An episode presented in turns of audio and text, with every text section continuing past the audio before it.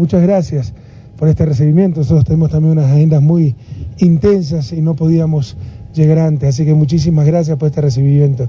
Pero sobre todo qué alegría estar en esta tierra tan querida, tan amada, parte de la patria grande, para celebrar algo tan hermoso, una nueva reelección abrumadora, contundente, del compañero Evo Morales, presidente indígena, orgullo de nuestra América, pero también un nuevo impulso a ese proceso de cambio en Bolivia y en toda nuestra América Latina.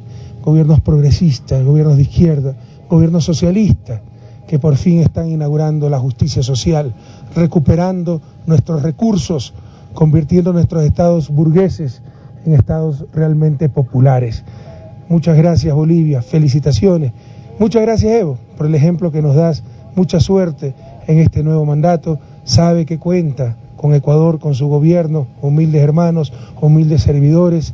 Y adelante Bolivia, que este proceso de construcción de la patria nueva, de la patria grande, no lo parará nada ni nadie, inspirados por nuestros libertadores, inspirados en gente extraordinaria como el presidente Evo Morales. Muchas gracias Bolivia.